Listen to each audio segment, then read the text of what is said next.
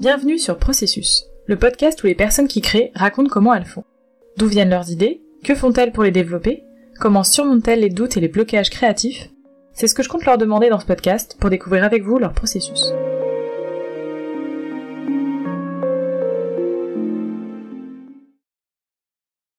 Cet épisode est un petit peu particulier puisque c'est moi, Alix, qui prend la parole. Et ce n'est pas un nouvel invité, mais c'est une sorte de récapitulatif de la première saison.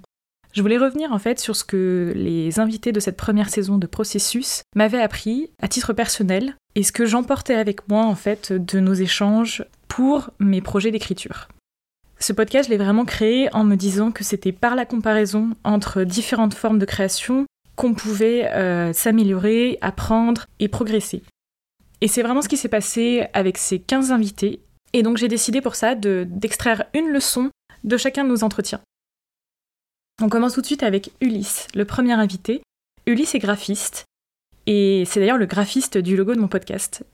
Et pour la petite histoire, c'était vraiment euh, super euh, quand on s'est appelé parce que je lui ai juste dit voilà, je vais faire un podcast sur le processus créatif. Et moi, quand je pense à processus créatif, j'ai vraiment l'impression d'avoir une pelote dans la tête et de commencer à tirer des fils et les idées viennent. Je lui ai juste dit ça et euh, il m'a renvoyé le logo que vous avez là. Ulysse, ce que j'ai beaucoup aimé dans son, dans son épisode, c'est quand il a parlé en fait des outils numériques et de ce qu'il lui permettait de faire. Par exemple, quand il se retrouve à un carrefour dans son processus créatif, il et qu'il a vraiment deux pistes et il se dit est-ce que je vais à droite, est-ce que je vais à gauche? Ben en fait, ces outils numériques lui permettent de tester les deux. Et il va du coup euh, se dire bah en fait euh, tant pis, je duplique ce que je suis en train de faire et, et, je poursuis les deux pistes et puis on verra bien ce que ça va donner. Parce que si ça se trouve il y en a une qui va me mener à ce que je voulais faire, il y en a une autre qui va me surprendre, qui va peut-être me mener à autre chose euh, et, peut-être que ça va mener vers la bonne idée pour ce projet, mais peut-être que ça me, me mener vers une autre idée pour un nouveau projet. Qui sait? Donc euh, j'ai beaucoup aimé ce message de voilà de s'autoriser à tester et de profiter aussi des outils qu'on a sous la main pour euh, justement ne pas hésiter en fait à, essayer. Et pour l'écriture, c'est complètement faisable qu'on soit sur des outils numériques ou à la main, c'est très facile en fait d'écrire plusieurs versions d'un texte et de, tirer le fil de plusieurs façons. Le deuxième invité, c'est Camille, qui est autrice. Et Camille, c'était vraiment euh, passionnant de l'écouter parler, en fait, de euh, la manière dont elle a appris à s'organiser pour continuer à faire de la place à sa passion dans sa vie. Euh, j'ai trouvé ça vraiment très intéressant, la façon dont elle parlait de, sa progression et comment justement elle est devenue plus mature par rapport à son art. Elle disait qu'elle elle était presque allée à l'encontre de sa nature profonde qui était plus désorganisée, mais euh, elle s'est rendue compte que voilà, c'était important pour elle de se cadrer, sinon en fait elle n'allait euh, tout simplement euh, pas pouvoir continuer dans la durée. Et voilà, c'était intéressant de l'entendre parler de bah, que voilà, toute solution a des désavantages et des avantages. Dans son cas, soit elle restait plus fouillie et le risque c'était de ne pas trouver le temps d'écrire et de au final petit à petit lâcher l'écriture, ou alors elle se forçait à devenir plus organisée et ça lui permettait d'aller au bout de projet, même si ben voilà, elle devait faire des compromis et avoir une approche qui était plus professionnelle, peut-être un peu moins fun, mais qui lui permettait d'aller plus loin et de tenir dans la durée. Donc j'ai trouvé que c'était vraiment euh, intéressant de, de, l'entendre parler, de, voilà, de se demander ce qui nous coûte le plus au final. Est-ce que c'est faire cette session d'écriture alors que là tout de suite on n'en a pas envie? Ou est-ce que euh, ce qui nous coûte c'est de ne pas écrire ce roman qui nous hante depuis des années? Et une fois qu'on a répondu à cette question, bah, trouver euh, euh, ce qu'on peut mettre en place euh, pour atteindre son objectif. Ça m'a vraiment parlé parce que c'est vrai que Camille est écrivaine avec une vie professionnelle à côté, donc forcément, je me suis beaucoup reconnue dans ce qu'elle disait. Le troisième invité, c'est Roman, qui est réalisateur de fiction sonore. Roman, j'ai adoré l'anecdote sur l'origine de sa fiction Hôtel Gorgias. Hôtel Gorgias, c'est une fiction autour d'un hôtel un petit peu particulier. Et euh, il a eu cette idée quand lui-même est allé à l'hôtel en pleine période de Covid. Donc il s'est retrouvé ben, à dormir dans un endroit luxueux, mais à pouvoir uniquement y dormir en fait. Parce que du coup, il n'y avait pas de spa, il n'y avait pas de restaurant, il n'y avait aucun service. Et j'ai vraiment adoré cette anecdote parce que c'est ça me convainc d'être euh, d'être vraiment attentive à tout ce que je vis parce que tout est inspiration une situation, une sensation, une anecdote qui peut paraître un peu banale ou un peu ridicule, ben en fait, euh, parfois, justement, c'est ces choses-là qui donnent les meilleurs points de départ pour développer une idée.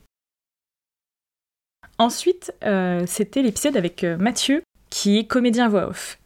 Et Mathieu, pour le coup, moi, j'emporte vraiment avec moi l'idée de créer une voix, de partir de détails physiques pour avoir une idée de la personnalité, mais aussi garder en tête des particularités techniques que l'on peut réutiliser pour créer des personnages. J'ai trouvé ça vraiment intéressant, son idée de, de carte technique, en fait, qui, qui peut retourner et se dire, bah voilà, quand je pars dans telle tonalité, ça me donne tel type de personnage. Donc là, je vais l'utiliser pour celui-ci, mais en fait, je peux très bien réutiliser pour quelqu'un d'autre. Forcément, moi, je fais lien avec la voix des personnages dans un dialogue de roman, et ça me donne encore plus envie de travailler à la voix, en fait. C'est quelque chose que j'avais déjà commencé à intégrer en relisant à un moment donné mon texte à voix haute, mais du coup, c'est une étape que je mettais plutôt à la fin de mon texte quand j'avais déjà beaucoup travaillé sur l'histoire et que c'était vraiment, j'étais vraiment sur la forme, on va dire. Mais je me demande si je vais pas l'intégrer plus tôt et du coup, euh, bah peut-être ici de trouver la voix de mes personnages euh, littéralement euh, quand je suis en train de travailler du coup sur le développement de l'histoire et, de, et de ses protagonistes. Le premier épisode de 2023, c'était avec Mathilde, qui est danseuse et chorégraphe. Et Mathilde, j'ai beaucoup aimé son partage sur l'équilibre qu'elle trouve entre son rôle de chorégraphe et son rôle de professeur de danse. Parce que du coup, elle crée une chorégraphie, mais ensuite il faut qu'elle euh, qu'elle l'enseigne. Et elle le dit elle-même, il faut trouver le juste équilibre entre ce que tu veux transmettre, ce que tu aimes transmettre, et ce que tu peux transmettre. Parce que c'est vrai que quand tu crées à, destination des autres, quel que soit ce que tu crées, il faut que ce soit reçu en face en fait. Donc il faut quand même que tu travailles euh, la façon dont tu vas transmettre pour que ça puisse être justement euh, réceptionné le mieux possible en fonction de ce que tu veux euh, donner justement. Donc il faut vraiment se demander est-ce que tu crées quelque chose qui te plaît, mais aussi quelque chose qui va être compris et que tu vas savoir transmettre? Donc ça c'est vraiment des choses que j'emporte pour l'écriture parce que c'est Bien entendu, c'est pas du tout le même vecteur, mais il y a beaucoup de similarités. L'invité suivant, c'est Lionel, et alors je vais tricher un petit peu puisque Lionel a eu droit à trois épisodes, donc je me suis permis d'en tirer trois leçons. Deux sur son activité d'écrivain et une sur son activité de musicien.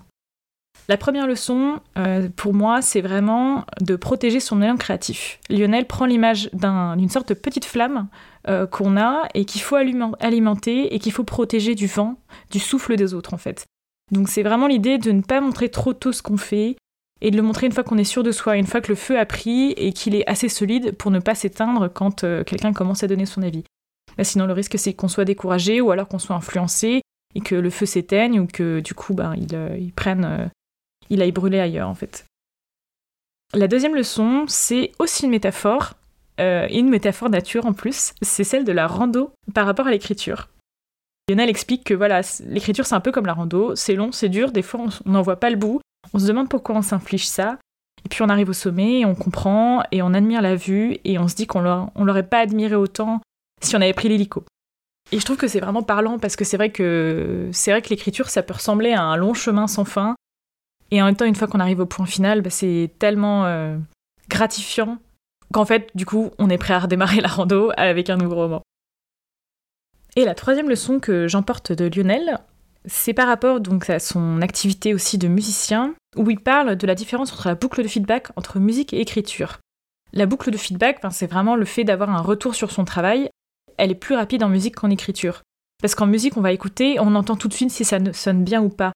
En écriture, c'est vraiment difficile parce que on peut pas évaluer une scène seule, on a besoin de l'analyser par rapport à toute l'histoire, donc déjà il faut avoir rédigé toute l'histoire avant de pouvoir commencer à, avoir un retour. Et ce que je trouve difficile aussi avec l'écriture par rapport à la boucle de feedback, c'est que le rendu, en fait, il est tout de suite propre, en tout cas sur ordinateur. Donc on peut pas juste lire ce qu'on vient d'écrire parce que visuellement, ça a l'air terminé. On est obligé en fait de, prendre de, faire des pauses, de changer de support, en, par exemple en imprimant son texte ou en lisant sur liseuse, parce que sinon, ça a l'air terminé en fait, ça a l'air propre, on corrige les fautes et puis on se dit, bah en fait, je pourrais limite euh, l'imprimer comme ça quoi. Alors qu'en musique, on peut tout de suite écouter et entendre s'il manque des choses. Et euh, on, entend plus facilement aussi les étapes de travail parce que bah là du coup euh, j'ai pu juste mettre un instrument et une voix mais je sais qu'en fait il faudrait que je rajoute par exemple une, une batterie. Bah ça on l'entend immédiatement donc on sait que c'est un travail en cours. Alors que comme je disais l'écriture le problème c'est que c'est un texte. Sur ordinateur le texte il est tout de suite propre.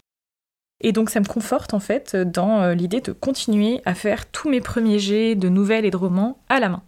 C'est plus long, ensuite il faut que je retape, donc euh, quelque part je perds du temps. Moi je sais qu'en tout cas euh, ça m'aide à considérer que mon travail est en cours parce que ben, quand vous l'écrivez à la main, forcément vous écrivez pas toujours bien, vous riez, Et puis de toute façon, il faudra ensuite le retaper sur ordinateur pour pouvoir vraiment l'exploiter. Donc, euh, donc je, sais que la boucle de feedback, malheureusement, en écriture, va rester assez longue, mais le fait de rajouter cette étape à la main m'aide en fait à, m'aide à, intégrer dans ma tête que c'est un travail en cours. On passe ensuite à Laure, euh, qui est donc créatrice de chocolat. Bon, déjà, moi j'ai adoré cet épisode puisque je suis euh, une grande fan de chocolat, mais surtout j'ai beaucoup aimé ce qu'elle disait sur les tests de ses bars, et ça fait écho justement à ce que disait Lionel juste avant. Parce qu'en fait, quand elle fait goûter ses bars pour avoir un avis autour d'elle, ça veut dire qu'elle est déjà assez satisfaite du résultat. Sinon, elle le ferait pas goûter en fait. Et je trouve que c'est un bon indicateur à avoir par rapport à un projet, quel qu'il soit. Du coup, moi j'ai essayé que maintenant j'allais me dire, bah si mon texte était une tablette de chocolat, est-ce que c'est le moment de le faire goûter ou pas? Est-ce qu'il correspond à ce que je veux faire goûter? J'ai même envie de dire, est-ce qu'il est comestible en fait? Parce que si ça se trouve, il est indigeste, il faut encore repasser dessus pour le rendre digeste. Merci Laure, maintenant je penserai à mes textes comme des tablettes de chocolat. L'invité suivant, c'est une invitée et c'est Gabriella qui est chanteuse, interprète et compositrice.